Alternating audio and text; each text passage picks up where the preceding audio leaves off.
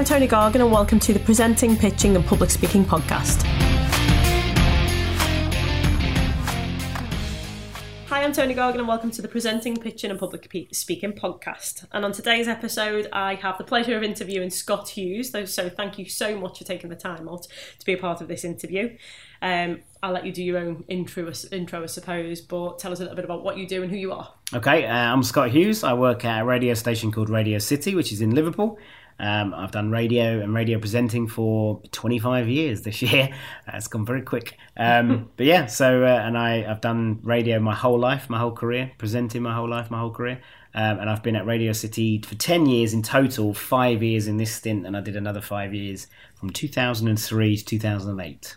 Okay, so absolutely awesome show. And actually it was my husband who got in touch with you because I was saying, oh, I'd really love to interview Scott. I like his delivery style. Obviously we focus on presenting, and Chris said, I'm going to send him a message, and that's very different. My husband Chris doesn't do any kind of speaking to people. He very much has the method of why have a dog and bark yourself. He's got me to wheel out.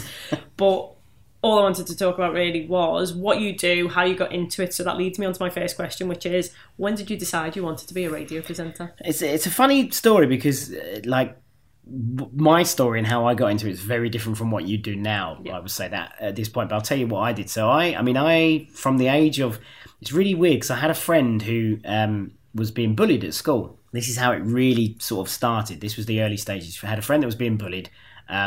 And he gained an eating disorder through being bullied.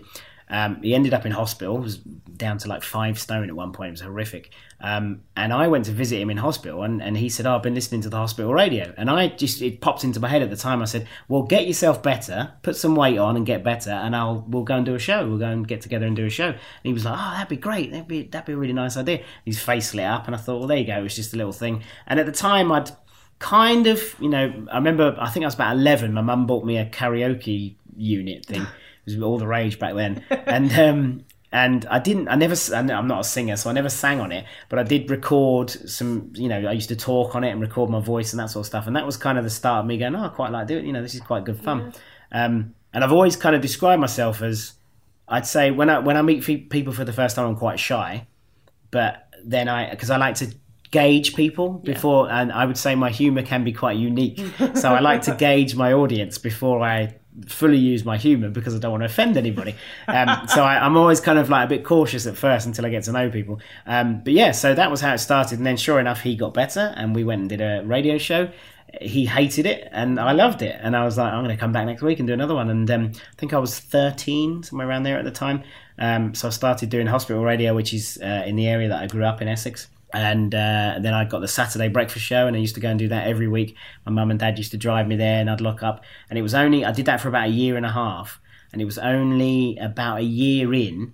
Because I'd go there on my own, they'd give me a key, I'd unlock the door, get my records out, start playing and all that. And I always felt like I wasn't there on my own. I had this weird feeling that I was, and it was only about a year in I found out that the hospital radio was the old morgue.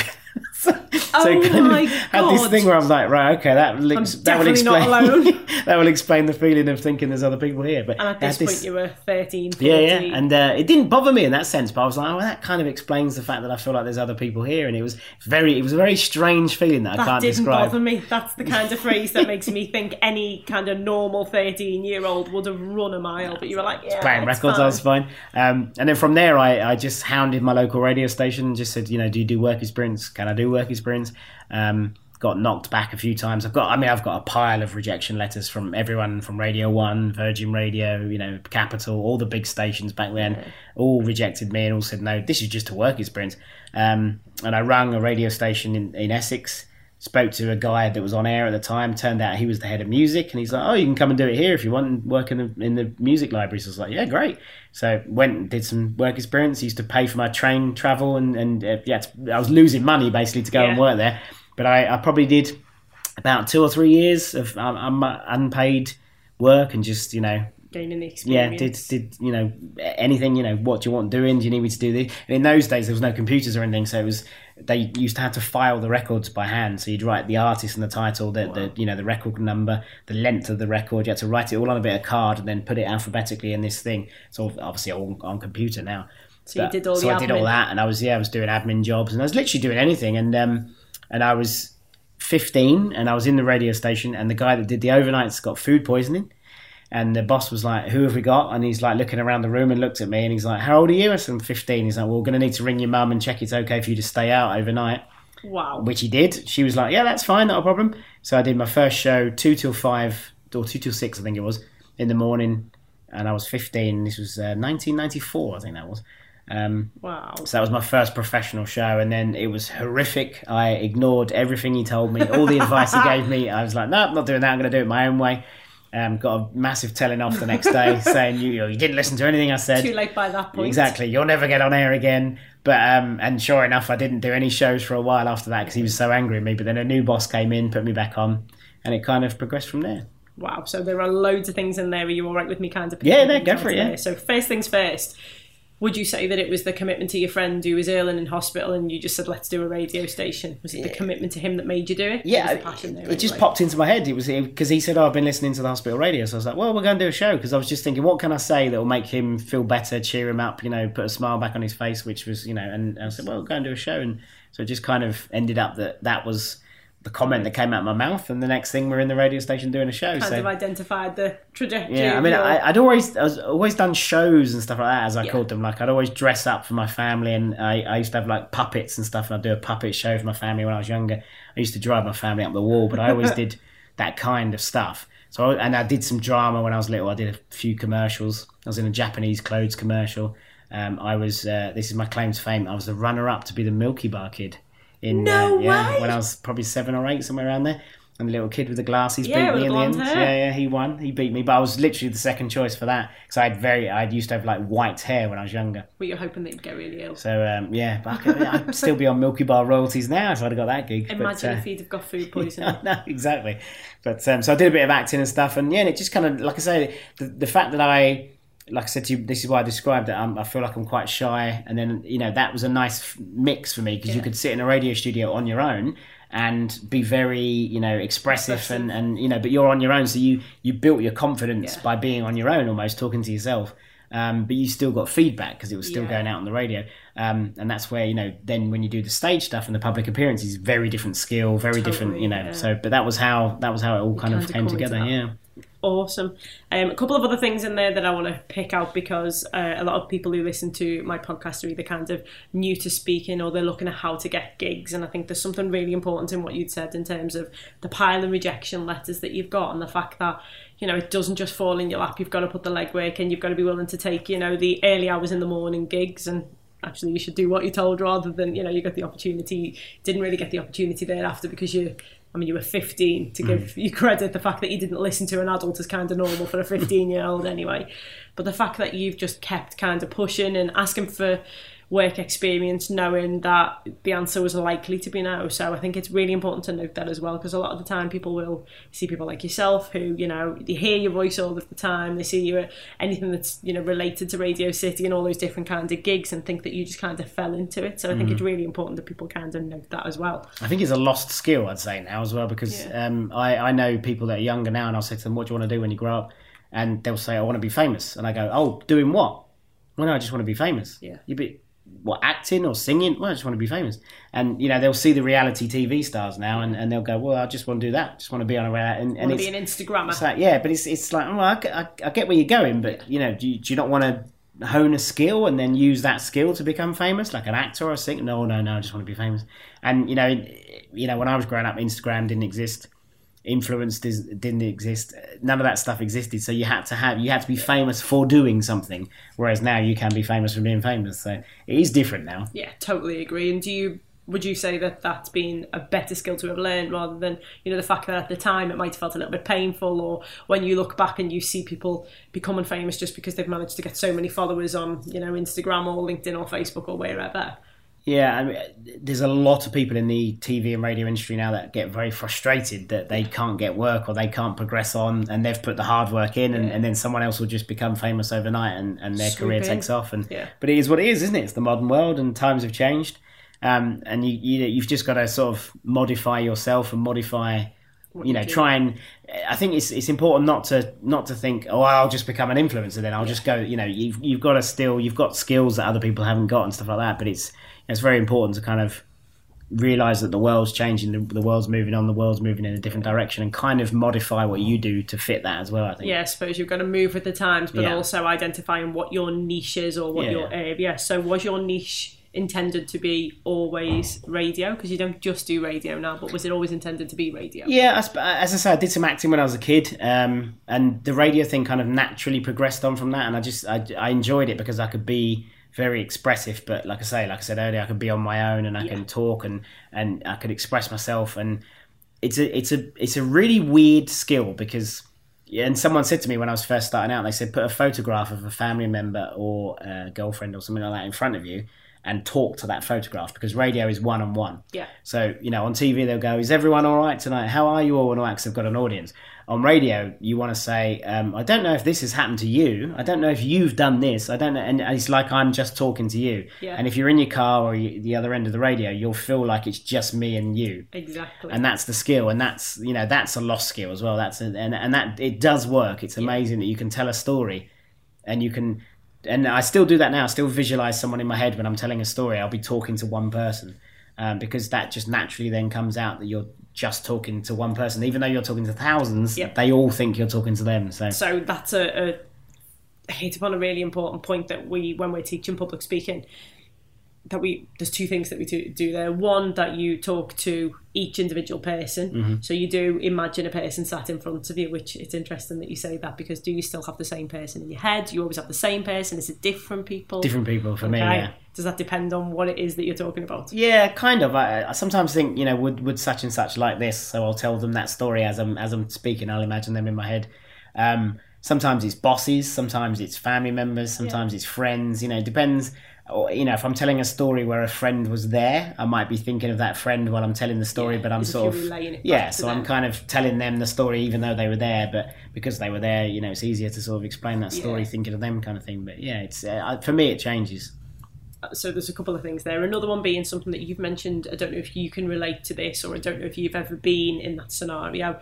Something that we actually teach us and talk about it being a lost skill is something we call you focus. Because when you tell a story, and I've noticed that you do this on the radio, it's not often that you're saying, I did this and I did that. It's saying, I don't know if you've ever experienced this. Yeah. And I think that it does what you're saying, you know, it places us as the listener. So I was listening to you driving in today to do the interview, and it feels like you're having a conversation, and I don't know if anyone else is like me, but sometimes I'll answer back, or I'll kind of, you'll say something and I'll nod my head thinking, yep, that's me. And you feel that kind of one-on-one, and that was going to be one of my questions, is it difficult? Because I'm used to delivering kind of to a live audience, and as I've said, you know, before we started recording this, that might be to two individuals or to 500, and me personally, I find it easier to deliver to hundreds of people because you do get that feedback. Yeah. So how else do you kind of identify whether what you're doing is hitting the mark, whether your listeners can hear you? You know, if you've got tech problems, I know there's all the technology around you, but if there's ever an issue, there's one button you've forgotten to press, how do you identify that interaction, and how do you know if people are getting what you're saying? In radio, it's a lot of luck because, it's a skill that you'll learn over time. Yeah. I think because you've got no one reacting. So sometimes you'll get two people on a show. So like in the morning, we've got two presenters here, so they'll be talking to each other, and that's more of a you're listening into what they're talking about type of a thing. But the skill, if you're on your own, is to imagine that you are talking to that person, but they're not there, so you're not getting the reaction. I know some presenters that love having someone in the studio that doesn't speak, like a producer, because they'll be telling a story and they can look at the producer and see the producer smile or whatever, and they'll know that it's working. For me, it makes no odds if there's someone in there or not. I don't, you know, it doesn't make any difference. But I will try and do like what you just said there. I'll say, I'm trying to think of an example, but I might go, do you know that new George Ezra song? Yeah, you know the one I'm talking about. We're nodding, and I'll exactly, because you're nodding in the car, so I'll go, yeah, you know what, and I'll then respond as if you've responded. Yeah. And even if you're not in the car responding, it still sounds like you still go, oh, he's literally talking to me because he's responding to. If you are sat in the car nodding, then you go, oh, he's literally responding to me. So, you know, and you can play around a bit with that. And I think I remember once I was talking just like I am now, and then I just stopped mid-sentence on the radio, just completely stopped, just complete silence, and I just left it for a few seconds. So it literally went.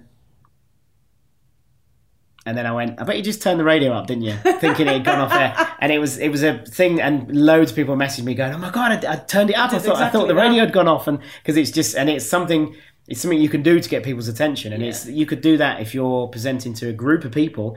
You've been there where people are muttering and talking. And, one way to get people's attention is stop speaking. It's a very teachery way, because people are like, and it takes them back to school where they'll go, oh okay, someone's doing something wrong. Yeah, but it in their head they go, he's trying to let us know that we're talking, and it's such a simple tool to that is almost better than can you shush please, or because again that's just noise. But the minute the noise stops, people panic and go, and it takes you back to school, I think, and that's so true. When again, there's something that we teach everything that you're talking about, and this is why I really wanted to interview you because you are a presenter, and a lot of what I've done and a lot of people I've interviewed have either been kind of on stage presenters or comedians or people who kind of interact with an audience a lot more face to face, and everything that you're saying is kind of ringing true for what we teach and the power of the pause, which is something that I really need to master because I'm a Scouser and I talk quickly.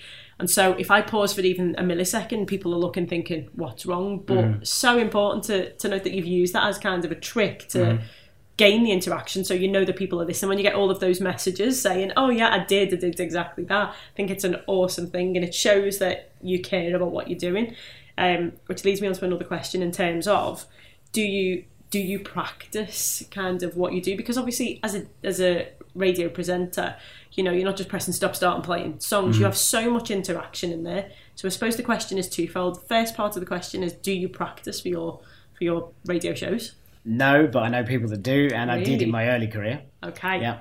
So it was something that you had to do initially to get comfortable. It helps you get that skill, I think. Yeah. How do you practice? Well, you go. I mean, if you've got the luxury of a studio, you can go and sit in and actually do a show as if you're on air. Still to this day, if they've got some new talent, they'll be like, we want to try such and such with such and such. Yeah. Can you go in a room and can you do an hour's show together and see what the chemistry's like and that? So they'll test out a lot of people like that. To see if the chemistry's good and see if the chemistry's there. What I do is structure a link. So, and a link is a talky bit. That's the term for it. But it's the technical word. The technical word is, a radio link is, what you're saying in between the records, basically. I think they have different terms. In Australia, they call it a stop break, I think, or something like that. And America has different terms as well. So, but the UK term is a link. And I'll structure a link. So I'll say, okay, I'm going to come off the back of this song and I'm going to talk about this.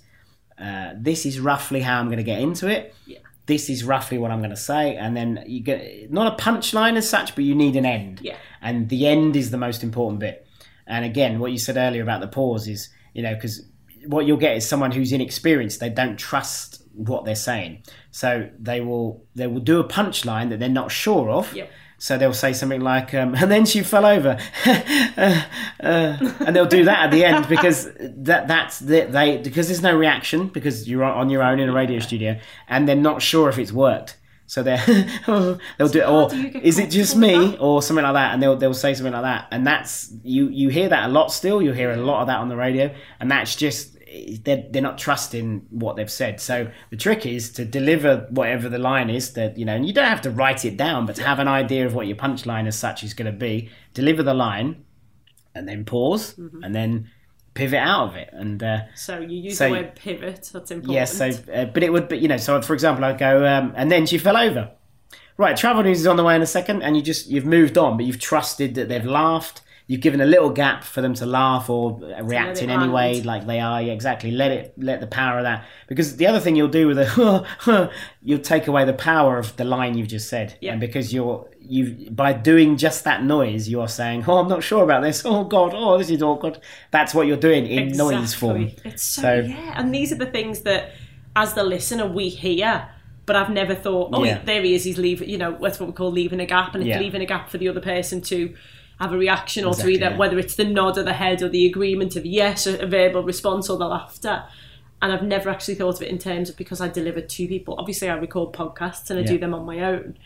But I think I've definitely been guilty of kind of laughing at my own joke to fill the awkward silence. So you'd say that's a kind of practice and learn trait to go, I know I've got to leave. It's confidence. It's knowing that you've said something, you've said a sentence, you've said a joke, you've said a punchline, whatever it is, same in comedy. And you've got to trust that it works. You've got to trust that it's landed. You've got to trust that people are laughing and just move on. And if you do that quite often, it's more powerful because you've delivered it so confidently. You're basically saying, not only is this a great line, but I'm going to deliver it and I'm going to tell you it's a great line and I'm going to leave you with that and off I go over here. And it's almost the equivalent of that walking up to someone in a pub, delivering a joke, smirking and strolling off and picking up your pint, all proud as punch. And that's basically what you've done. You've delivered it in that way, and it's, you know, you've and that's where that skill comes in. Yeah. It takes a long time because, you know, even I've done this 25 years, even 3-4 years ago, I would do the odd bit where I would be like, well, have I finished? And it's, you know, I've made my own mistake. Yeah. You know, so it's still, you know, I still make that mistake now, but it's... So it's a practice trait. Yeah, without a doubt, yeah. And you mentioned there kind of being confident and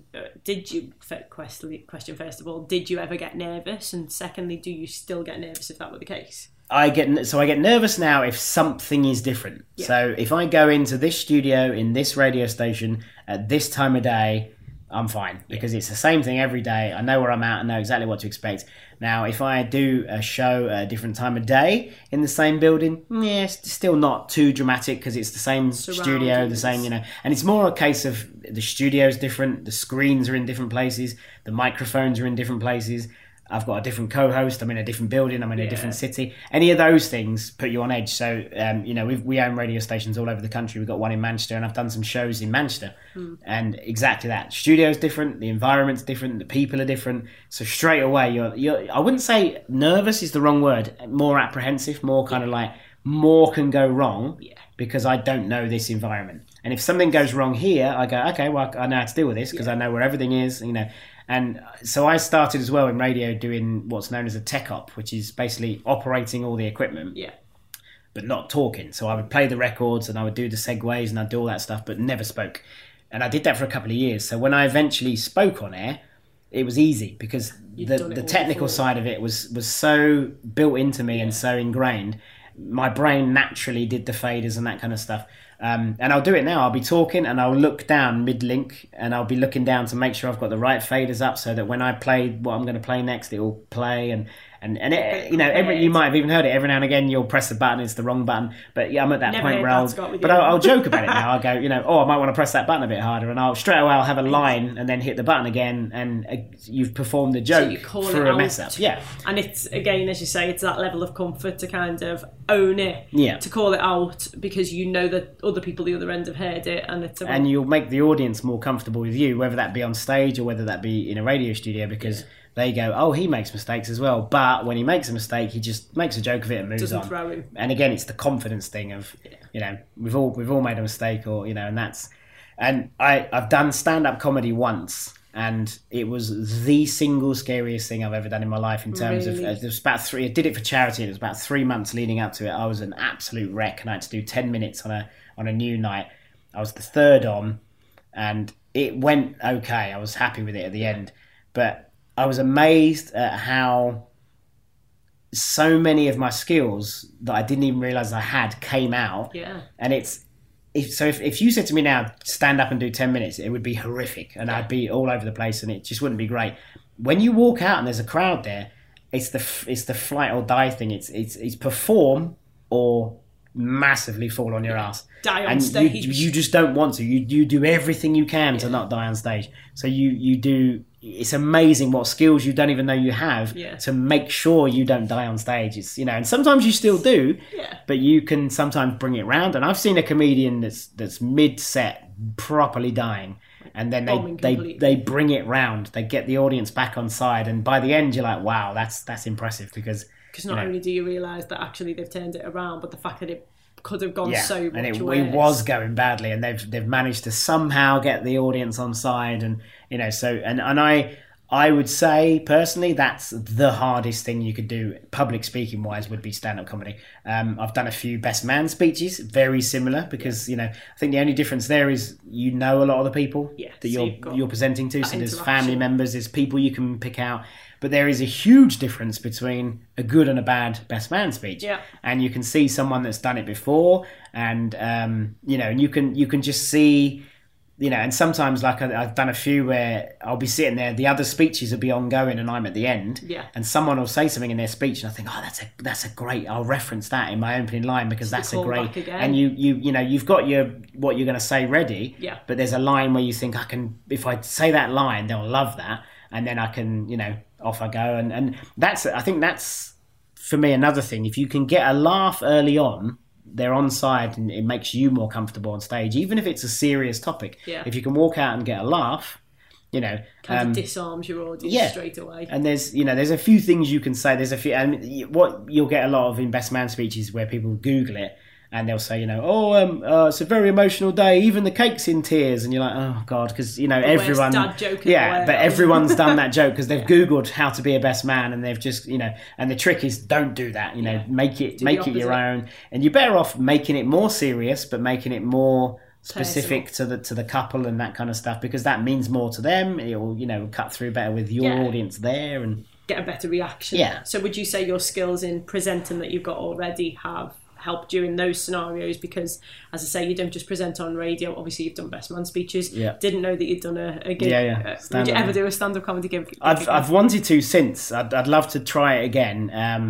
And I have. I've actually got a load of stuff on my phone that is potential stand-up material, where something's happened to me on a night out or whatever, scenario. And I've gone, that would make it great. If I can word that and put a joke in that and that would be brilliant. And I think the thing with stand-up comedy is the swerve at the end. Yeah. So, you know, you'll take the audience down a road and they think they know where they're going, and then it's the swerve at the end that they're not expecting, and that's your punchline, your gag. And that's the same with the link. You know, if I can be telling a story and the ending of that story is not what you're expecting it to be, that's swerve off and and it's, you know. So you talk about the link. Obviously, you'll talk about different things on different shows. Do you prepare content effectively, even if you don't know exactly what you're going to say? So earlier on you gave me the example of having kind of how you're going to get into it, which we call a bridge. So you bridge into that information, the kind of beginning, middle and end, and whatever the punchline or the final ending is. I know you've got a rough idea. Do you come in with the idea of, like, today my content pieces or the things that I'm going to reference are X, Y, Z?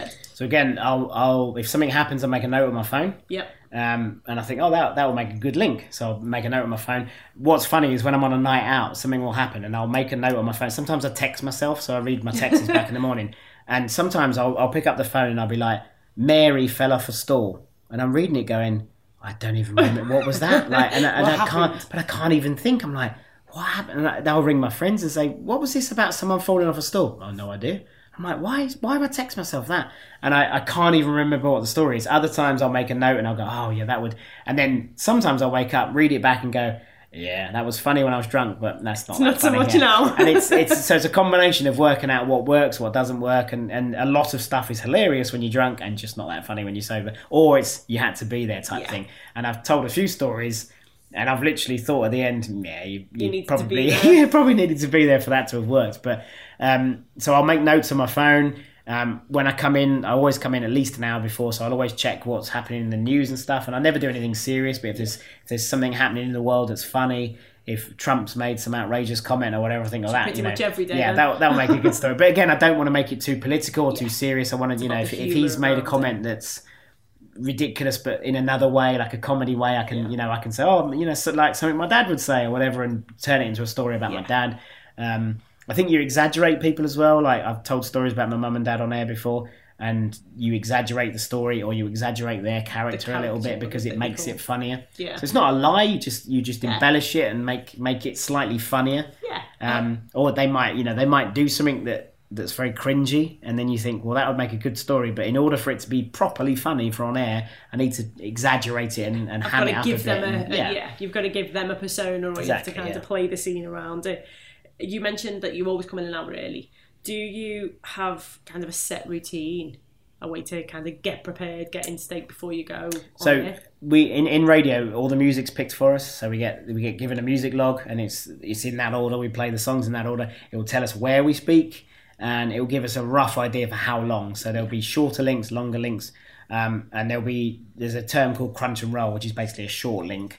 And then there's a term like a personality link, and a personality link means a bit of meat on the bone type thing. So if you've got a story to tell, you'll do it in your personality link spot. So you'll come in, see where those links are. I mean, that format stays the same every day, so I'll know where they are.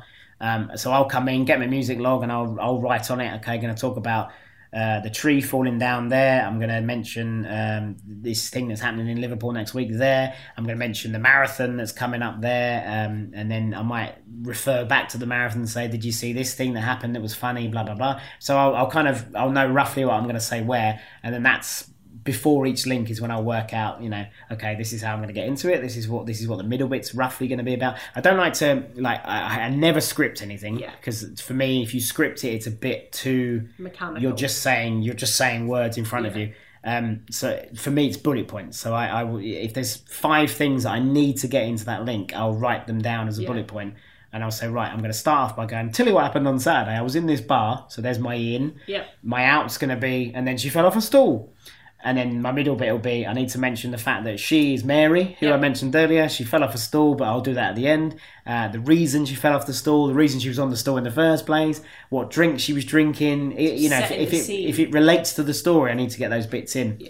And that, again, is very similar to how a comedian will set up a joke. They'll kind of have their, I need to tell you what drink she was drinking for the punchline to work, otherwise it won't work. And so, it's very similar to that in that sense. So it's constructed effectively, but you put the meat on the bones in the live scenario. But I like to talk around those bullet points to make it like I'm... So if I said to you, oh, you never guess what happened at the weekend, I like to then deliver the story as if I'm talking to you in a pub or whatever. Which is where you then come back to the imagery of someone in your head.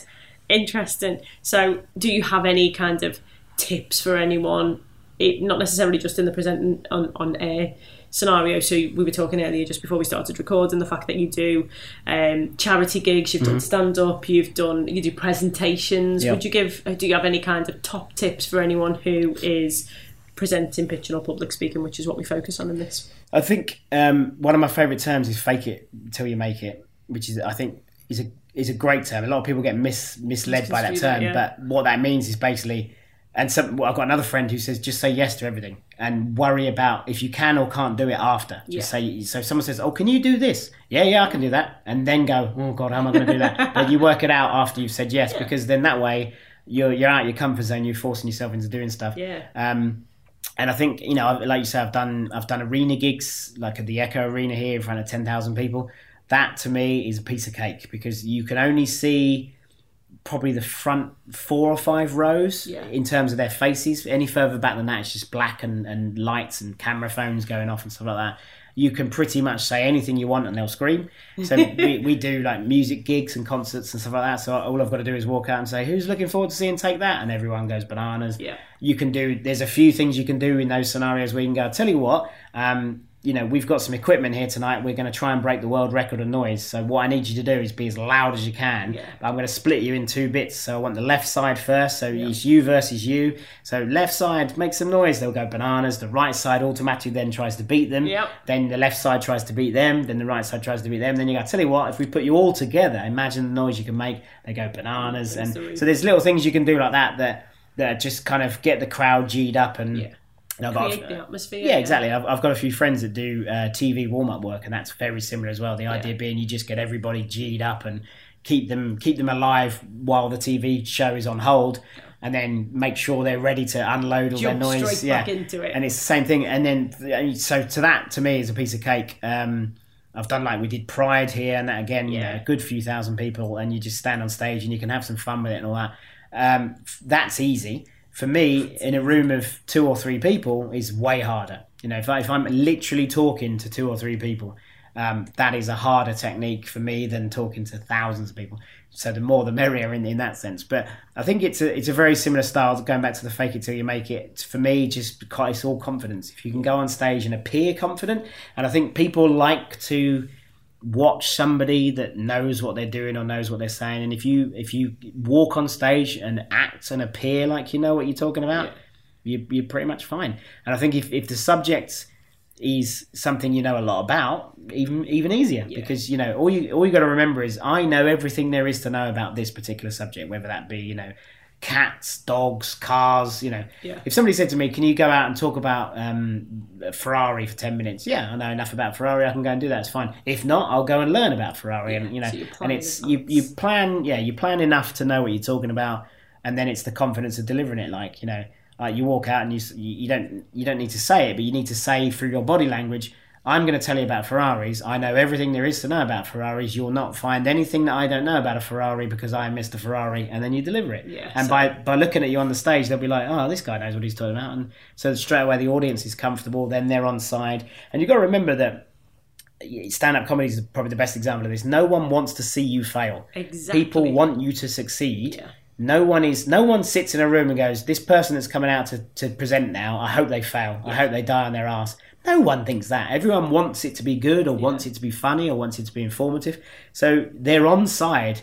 It's up to you to keep them on side and not allow them to get away. And the teacher thing from earlier, you know, the pauses and stuff like that, you know, you don't want to come across like a teacher because it's too strict and it's too, you know, but there's a lot of things teachers do that they do for a reason that get a reaction and pulling those little elements out. Exactly. And there's the old thing it's obviously visual, so I can't explain, but when a politician will do that, so they'll put their first finger, they'll wrap it around their thumb and they do that and they wave their hand about because they're not pointing because pointing's rude. Yep. And if you stand on a stage and go, you will do what I tell you, and you're pointing, that politician is coming across as a teacher. Yep. The voters will go, no, I'm not doing what you're telling me what to do. You're authority. You're a teacher. I'm not doing it. But if they do the thing where they put their finger around their thumb, they're still stressing their point. This is very important what I'm saying, but I'm not pointing at you and I'm not telling you what to do. I'm just stressing how important it is.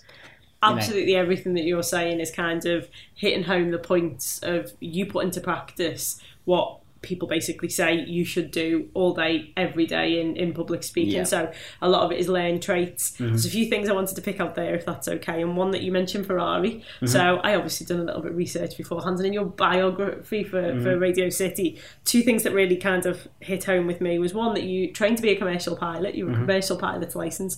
And also that you have a massive passion for racing, which hence the reason you mentioned Ferrari. So firstly, if you weren't a radio presenter, would one of those routes be the route that you'd have chosen for your career, for your life? Yeah. So, well, I'm a big fan of ticking things off. So I've always had things that I like doing, and motor racing I've always loved Formula One and motor racing. And I just woke up one day and I thought, well, I've got the time and I've got the money and I've got, you know, why not go and get my motor racing license? You know, it's not crazy, but it's not crazy money. Yeah, it's not. And I thought, you know, why not? And then I got my license. I was like, well, I need to do some racing. So, and a friend of mine did some races in the MR2 championship, and I'm actually racing on Saturday at Silverstone. So cool. I did some last year and I'm doing some again this year, a couple of races. And again, it's an expensive game, motor racing, but to do the odd bit and pieces, I mean, I love it, and the thrill of like go-karting or motor racing, there's something about it that just is amazing for me. Obviously I'm too old to do it for a living now, but yeah, I'd love to have done that when I was younger. Same with the pilot, you know, it's always, my dad worked in aviation, he was aviation insurance, so I always grew up around air shows and planes, and that kind of gave me a sort of love for aircraft. And there's a weird link between radio and planes as well. A lot of people love aviation and radio. I don't know if it's a control thing or like you've got, you know, buttons and things to press. That scare me. Yeah, I don't know if it's something to do with a control thing or I don't know, but there's a big connection, a big link between those two. And, you know, astronaut I wanted to be when I was younger, policeman I wanted to be. But I'm a big fan of why not try it? Mm-hmm. And see if it leads anywhere, and if it does, you know, because I could mix the two, you know. I could go, well, I love motor racing and I present for a living, do radio and stuff like that, so why not try and do some presenting in motorsport, or, you know, and try and get into, so it's things like that. I just try and do what I love and see what comes of it. And the same with the flying thing. I got my pilot's license for helicopters. Actually, I can't fly planes. You can't fly a plane. Got that a few years ago, and it was one of those things where, again, it was like silly money at the time. I actually thought, why am I spending this money to do this? But it was something I wanted to do. And when I actually passed my license, it was a weird feeling of like, this is amazing. Like, you know, when I was younger, if I said, you know, you were going to have a pilot's license and a motor racing license, I would have gone, wow, that's cool. Yeah. You know, to young me. So I just thought, well, if you got the opportunity to do it and you've got the time or the money or the ability to do it, why not do it and see where it comes, you know, see where it leads. And it's the same with, you know, I'm a big believer in just say yes, you know, see where it comes. Yeah. So if you weren't a radio presenter, would you have picked one of those as your route, or would you have because obviously you're saying you basically live in what you're teaching, which is, I said I was going to do a radio show. That led to me getting work experience, which led to effectively your 25-year career in radio. What would you have, do you think you'd have chosen? Well, I always, like, when people say, oh, how'd you like your job? Or how'd you like working in radio? And I always say it's better than working for a living, because it's not a real job, is it? Let's be honest. It's, you know, we come in, I dress in jeans and a t-shirt every day. I come in, talk on the radio and go home. Same with voiceovers and things like that. It's, you know, you've got the luxury of no one ever sees you, so you can do it, you know, just you need a microphone and a studio and away you go. And I've always been a fan of that, and I'm quite proud of the fact that I've never really worked a day in 25 years. But it's I think you've got if you do what you love, and I that expression annoys me a little bit when people say, "Oh, if you do what you love, you never work a day in your life." Because I get what they're saying, but that's become a real cheesy cliche. Yeah. But the concept of that phrase is very true. That if you can find something that you love doing, because it's nothing but I think Ricky Gervais said, "Why does everyone moan about Monday mornings?" He said, "I love Monday mornings because I love what every day for me. I get up, I write, I do whatever I want." And Warren Buffett, who's I think the third or fourth richest man in the world, and he said, I don't strive to be a billionaire. I don't live for money. But what I do live for is the fact that I've got so much money. I wake up every day and I do what the hell I want because I'm so rich. It's my choice. Yeah. No one's my boss. No one's going to tell me what to do. I do what I want to do. And I love that concept of being in that position where you don't have to pay a mortgage. You don't have to have a boss. You don't have to turn up at 9 o'clock or get told off. And, it's because that's a life of just routine. And that's when it does get boring. Yeah. And it does, it's easier said than done because a lot of people fall into those lives. I know a lot of really creative people, whether they be actors or whatever, that have had children and they've got a job and they've had to get a job and they've had to get a 9-to-5 to pay for the kids and all that, and they've just gone a different route, and it is what it is. There's nothing wrong with that, nothing wrong with it at all, because they want a family and that, but they kind of get to a point where they have to give up on their dreams to bring up their family, and then they kind of move that onto their kids and go, right, well, let's now see if you can get your dreams, and everything moves on. And then the same thing, the routine follows. So I think you've broken that mould in terms of, you know what, I enjoy doing it. I'm going to make sure I earn enough money to be able to do it, whether it's a hobby or whether it's a living. I'm going to enjoy what I do. And I think that definitely shows through in the way that you come across on the radio, because you do always sound like, you could be sitting in a box on your own and having an absolute ball. And I think that makes your listeners... You're conveying that energy to your listeners. Your listeners are kind of being one of them myself. You just kind of smile along and that's exactly what you want. You're setting the tone for your listeners. So can I ask just a couple of quick fire questions? Mm-hmm. Okay. So who is your biggest influence or who inspires you? Currently, I'd say probably Ricky Gervais, actually. Yeah. Just mentioned him from before. And again, Warren Buffett, people like that. I mean, I like Richard Branson, people like that. Just people that have kind of done something a bit different. They've gone out their own way and... Ricky Gervais said when he started out, he's like, right, I think he was 38 when he started comedy. And he's like, right, well, I've written this show and I want to write it, direct it, act in it. And the BBC are like, no, you're not doing that. We've got our own directors. And he went, no. You're only getting this show if I direct it, I act in it, I write it. And eventually they agreed. And that was The Office. And look at the success of that. But he stood by his guns. He went, if you're not going to let me do all this, then I'm not doing it. I'll go, because he knew what he'd created was amazing. And he, again, it's a confidence thing. He had the confidence that was going to be brilliant. Yeah. Stuck by it and it grew into something, and he's lived his life and his career through that same theory of, this is how I'm going to do it. I'm Mr. Confident and I'm going to stick by my work. I'm proud of my work and I'm going to do it my way or you don't get it. And he's at the point now where Netflix are throwing money at him to make, a new Afterlife show because, exactly. It was absolutely awesome. Yeah, so, rave reviews about it, and exactly as you say, it's his passion. I also think, I agree with what you're saying in that his passion shows through. Yeah. The fact that it's his baby. So there's some people who influence you right now. What is the best piece of advice you've ever been given in regards to presenting? Probably those two things that we spoke about already. If you're doing radio, is to imagine one person. Yep. A really good trick I was told early on when presenting on a stage or presenting to a lot of people, if you're nervous and you're not sure what to do, always keep your head up, always look at the audience, never put your head down, don't look at the floor, because you straight away look nervous and appear nervous. And one way to walk out with a smile on your face is walk out and imagine everybody's naked. But when you do that, you go, at the end of the day, we're all human. We all go to the toilet, we all sleep, we all wake up in the morning, we all look horrific in the morning. Yep. You know, everybody's the same, we're all human. Yes, some people are more powerful than other people, but that's purely in the mind. That levels the playing field. Yeah, if you walk out and go, you know, if you've got, say you've got a company CEO in the front row and you're thinking, if this guy doesn't like what I'm about to say, I might get fired, yeah. And you walk out and think of him naked, straight away, you don't really care. And it just changes the demographic, and then you'll present better, you'll present more confident, and there's more chance he'll like you. Awesome. Or she'll like you. Worst piece of advice you've ever received around presenting? Can't really think of anything specific. I think there's a lot of things where you make a lot of mistakes, so you kind of learn that yourself. But yeah, I guess the opposite of everything I've been saying. But I've not really had any advice where I've gone, wow, that was terrible advice. Like I've not really gone on stage and done something and gone, why did he tell me to do that? That was dreadful. I've had a few people say, you know, well, have you thought about this job or whatever, but not necessarily advice. But, so it could have been more so around maybe not doing it. Was there anyone who discouraged you? Oh, I mean, yeah, I a great example, you just jogged my memory there, when we had the careers advice at school.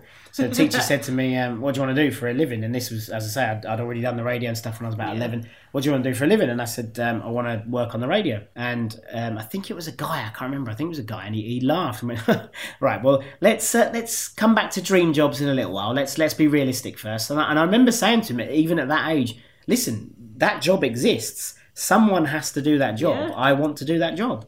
And he was like, well, you know, we'll dream later, but let's have a proper job first, you know, right down in it. He's like, well, you know, let's think of an office job or something like that. And I just kept looking at him like, why are you telling me I've got to do a normal, quote, job? I mean, what is a normal job? Yeah. You know, but he wouldn't have it. And I remember saying, you know, then I went to college and I was supposed to do a 3-year course. I did the first year and I got offered a job at a radio station, and I went back to the college and said, listen, I'm going to leave after the first year. I know that that's mid-qualification and stuff, but I've been offered this job and it's where I want to work. And they told me it's the biggest mistake of my life and I'll always regret it and I should get my education and all that. And I still had GCSEs and at that point, but I hadn't, this was like further education. And I said, well, it's a risk I've got to take. It's a great job. I took the job. And a year later, the college rang me up and asked me if I'd come and do a speech to the kids about getting into radio. And I was like, oh, okay. I thought this was going to be the biggest mistake of my life. Job. Yeah. So it's just follow your dreams, be confident. And, you know, if a job exists, someone has to do it. It's like saying, I want to be a Hollywood actor. The chances are very low, but a Hollywood actor is a job that exists and someone has to do that job. Probably someone slightly more attractive than me, but the idea is there that you can work to these things. You can't see my face, but my face is like, stop putting yourself down. I'm no Brad Pitt. There's only one Brad Pitt and there only needs exactly, and he's a Hollywood actor. He's telling my point. Best gig. It's nice doing charity stuff because you get a nice feeling from that, and you know, when you hear the stories and you think, you know, that's really amazing what we've done and the money we've raised and that sort of stuff, particularly if you raise like crazy money, you know, if a charity says, oh, it'd be lovely if we could make £20,000 and you make £100,000, and you see the look on the people's faces from that charity and you think that's a nice feeling. So for that would be that sort of thing. And then I guess stuff when you do stuff like the arena and stuff like that, I mean, I probably did. Probably the most I've ever done would be probably about 30,000 or 40,000 people in a football stadium. But they were on the pitch, and again, you know, you can say anything you want in that scenario. But you walk out, and again, we had an earpiece back then. I remember walking on the stage, and it was so loud. The guy's talking to me in my ear, I couldn't hear a word he was saying, and I was looking over as if to say, "I can't hear you. What are you asking me to do?" And he was basically saying, you know, talk longer, for time. And I'm like, it's not a problem. But the feeling of a wall of noise, you know, 40,000 people screaming and that hitting you as you walk out, it's the closest I'll ever be to being a rock star. And it made me realise that when you have a proper rock star, Rolling Stones, people like that, you know, how do they sleep when they get home? They must be on cloud nine. Like, the adrenaline must be unbelievable. But yeah, so that feeling is pretty special. The big, huge gigs and the charity gigs are the best ones. Even if people don't know who you are, it's a special feeling when you walk out and you start talking. Yeah. You've got a microphone, so... so you will listen to it. Yeah, exactly, yeah. Worst gig? Ever had a really bad gig or something that sticks in your mind that you think, oh, I never want to do that again? I mean, we've all done a few where you'll do it and you just think, oh, this, you know... I've had gigs before where, and I've said this to people at the time, where they've given me some form of script and I've kind of... I highlight bits, so I do the same process as what I do with radio. I'll get a script and go, right, you know, I need to mention that, that person needs a mention, I need to say that school or whatever, and I'll highlight the things that I definitely need to say, and then I'll try and ad-lib around it. But I've had that before where I've got 10 pages of scripts and I start talking and no one wants to be there, they're all off, and it's usually when it involves alcohol, they're all drinking, exactly, and to get their attention back is a hard thing, and one of the things you can do is edit the script heavily, because you think, well, a lot of this doesn't need to be said. That. But they don't need to know all this. This is information that what I could do is say, listen, we've got loads of stuff on this. If you want to know more, there's a website address. Go to that tomorrow when you're sober, and you've got your hangover. Go and have a look on the website. There's and there's ways you can move that on. And they appreciate it as well. The audience will appreciate the fact that you're trying to move that on so they can enjoy their evening and stuff, yeah. So I think that's another key point, isn't it, is to kind of listen to your audience, even if you're not sat in the same room as them, whether you're on... And, I've done gigs as well where people have shouted stuff out, heckles and stuff like that. And, that helps if you're quick and you've got some comebacks and stuff like that. If you can say something back to them and it depends what, always depends what they say to me. But, if you can have a comeback ready to go, if you stock ones, then quite often the rest of the audience fall in love with you because, and particularly if someone's shouting out, if they're drunk and they're just shouting, everyone's kind of like, oh, shut up. They turn on them. Yeah, exactly. So when you call them out, the crowd loves it and joins in because you've turned on the person that's annoying them as well. So So not necessarily in any environment, but when they're heckling you, it's the prime example of what to do. And last but not least, what is the one question nobody's ever asked you but you wish that they would? I like to throw it in the ball. Yeah, good question, that. I don't think there's anything where I've sort of sat there and thought, oh, I wish someone would ask me that. I don't think... Because, 9 times out of 10, all the things I'm into, it's quite, it's on websites and stuff like that. So people often say, oh, you do motor racing. Or you do, So there's quite a few, but no, I can't think of anything where people have asked me or not asked me a question where I've thought, oh, I wish they'd asked me that. Can I tweak then? Go on, yeah. Okay. Tell us one thing that you don't think anybody else knows about you. Most people don't know. Well, the usual one I pull out at that point is the fact that I was the runner-up to the Milky Bar Kid. That usually comes out at that point. Yeah, you've blown that one. But I mentioned that earlier. But I think when you're on the radio, people think they know you. Yeah. And you'll meet people out and about. And a lot of people say this, and I find it bizarre. A lot of people... Well, first of all, I get this a lot. Oh, you're a lot... I thought you'd be taller. You sound taller. And I'm like, how do you sound tall? That's the first one that always makes me laugh. But you'll get a lot of people that go, oh, you're much nicer than I thought you was going to be. And you're like, well, I don't know how to take that. 'Cause, is that a compliment or not? But are you saying... I'm not nice on the radio, and I think it's a thing where they think, well, if you're on the radio, you must be a bit up yourself, or you must be a bit whatever.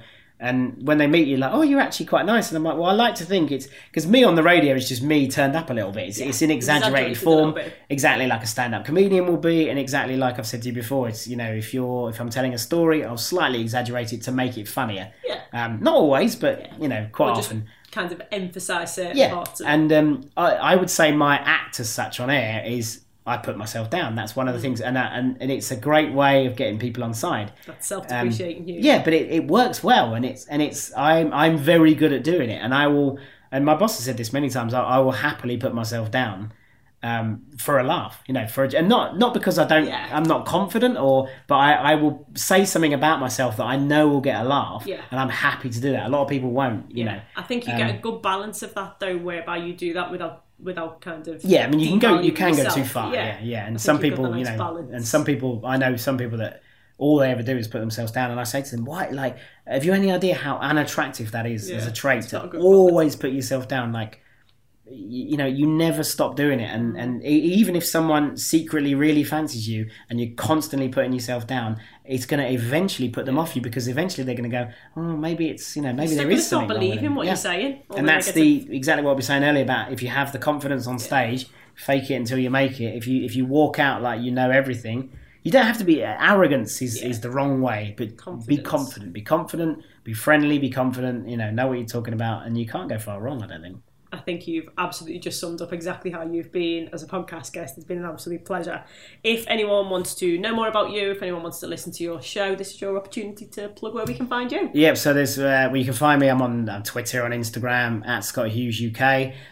You can listen at Radio City, so you've got the app. If you want to download the Radio City app, you can listen to the show, and I do 4 till 7 Monday to Friday. But yeah, all the details are on my social media, really. So Twitter and Instagram is at Scott Hughes UK.